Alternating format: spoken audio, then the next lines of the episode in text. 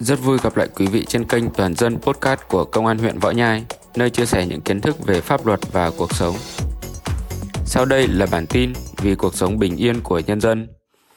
Thưa quý vị thính giả, ngày 24 tháng 10 năm 2022, Công an huyện Võ Nhai nhận được thư cảm ơn của công dân Triệu Kim Luyến, sinh năm 1991, trú tại xóm Kẹ, xã Liên Minh, huyện Võ Nhai, tỉnh Thái Nguyên, với nội dung như sau. Vào khoảng 14 giờ ngày 13 tháng 10 năm 2022, chị Triệu Kim Luyến có để một chiếc xe máy biển kiểm soát 20 AC 01335 tại khu vực chân đồi chè của gia đình. Sau đó đi làm. Đến chiều quay về thì không thấy chiếc xe đâu. Nghi ngờ bị kẻ gian lấy trộm. Chị Luyến đã làm đơn trình báo lên công an xã Liên Minh. Ngay sau khi nhận được tin báo của công dân Luyến, đồng chí Đại úy Lâm Thanh Tùng, trưởng công an xã Liên Minh, đã chỉ đạo cán bộ chiến sĩ áp dụng các biện pháp nghiệp vụ, nhanh chóng xác minh, điều tra, truy tìm thủ phạm. Bằng các biện pháp nghiệp vụ, sự khẩn trương, nghiêm túc của cán bộ chiến sĩ công an xã Liên Minh, sự giúp đỡ của quần chúng nhân dân trên địa bàn.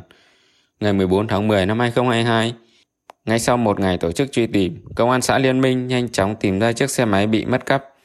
Thủ phạm là Lý Văn Luân, sinh năm 1997, hộ khẩu thường trú tại xóm làng 10, xã Dân Tiến, huyện Võ Nhai, tỉnh Thái Nguyên. Đối tượng đã bị bắt giữ và giao cho công an huyện Võ Nhai để tiếp tục củng cố hồ sơ và xử lý theo quy định của pháp luật. Chiếc xe máy bị mất cắp đã được trao trả lại cho người bị hại.